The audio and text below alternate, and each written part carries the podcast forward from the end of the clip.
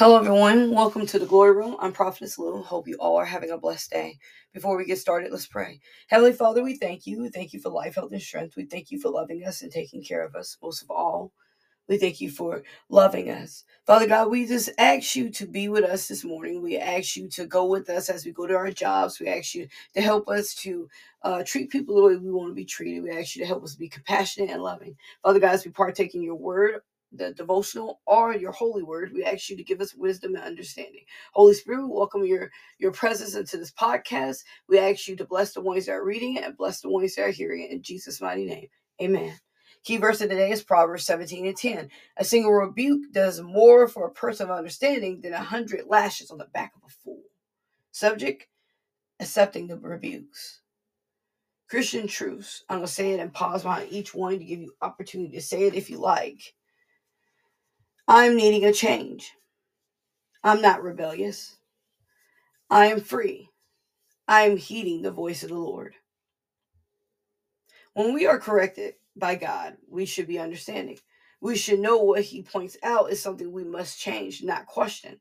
Not wonder if God has it wrong, but we should correct it immediately. What happens is a lot of times when we are corrected, we sit and question what's going on, or we question His thoughts and rebukes. But as followers of God, we should take this as a learning moment and not a moment to say, oh, he's picking on me. Oh, he doesn't love me. Or he says, or says he doesn't understand.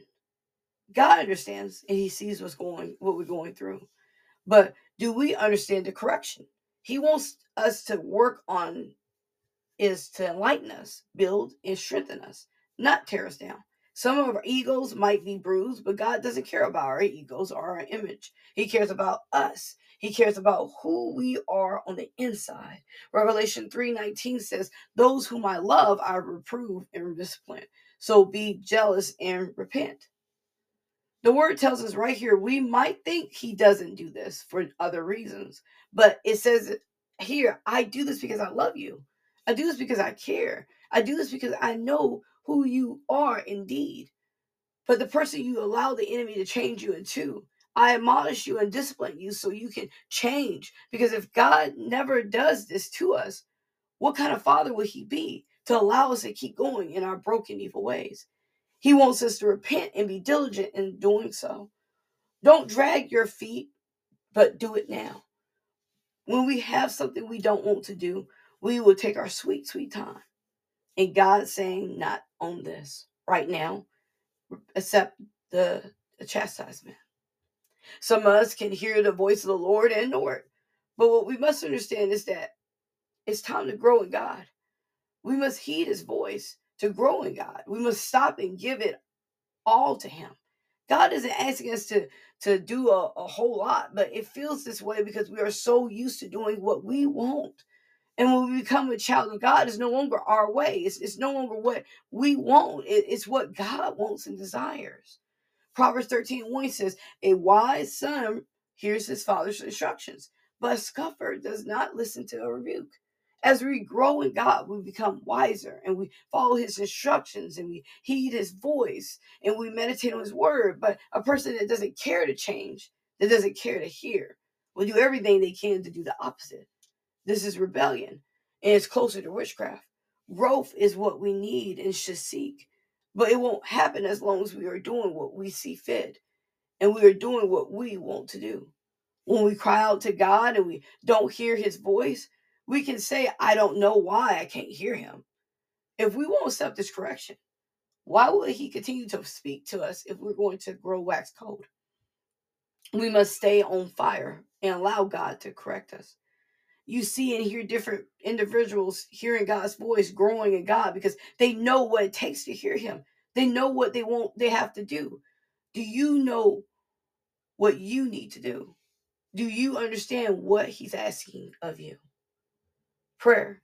Spirit of the living God, we give you glory and honor. We thank you for loving us and taking care of us, and we ask you today to help us accept your chastisement and rebukes.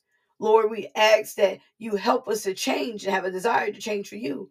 Lord, we don't know everything. We ask you to help us to know you and your ways. Lord, forgive us if we have been rebelling, rebelling against you. Forgive us if we've done anything we shouldn't do. We ask you that you give us your strength and wisdom and knowledge. We ask you to break every chain, every curse, anything that's not of you. And we seal this prayer in the blood of Jesus. Amen. Reference Proverbs 9 and 8. So don't bother correcting mockers. They will only hate you, but correct the wise and they will love you. Proverbs 9 and 8.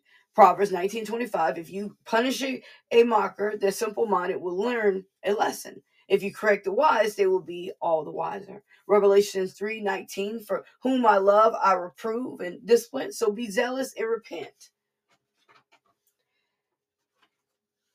Further reading. 1 Samuel 29, 1 through 31 and 13. John 11, 55, 2, 12 through 19. Psalms 118, 1 through 18. Proverbs 15, 24 through 26. If you're looking for the further reading and the reference and the memory verse and the verse of the day, they're always in the bottom of the bio of any of the lessons. I pray you all have a blessed day. Remember to uh, remember that Jesus loves you and I love you too. Remember to like, follow, subscribe. Remember to share with a loved one or, or your best friend. Thank you. Have a blessed day.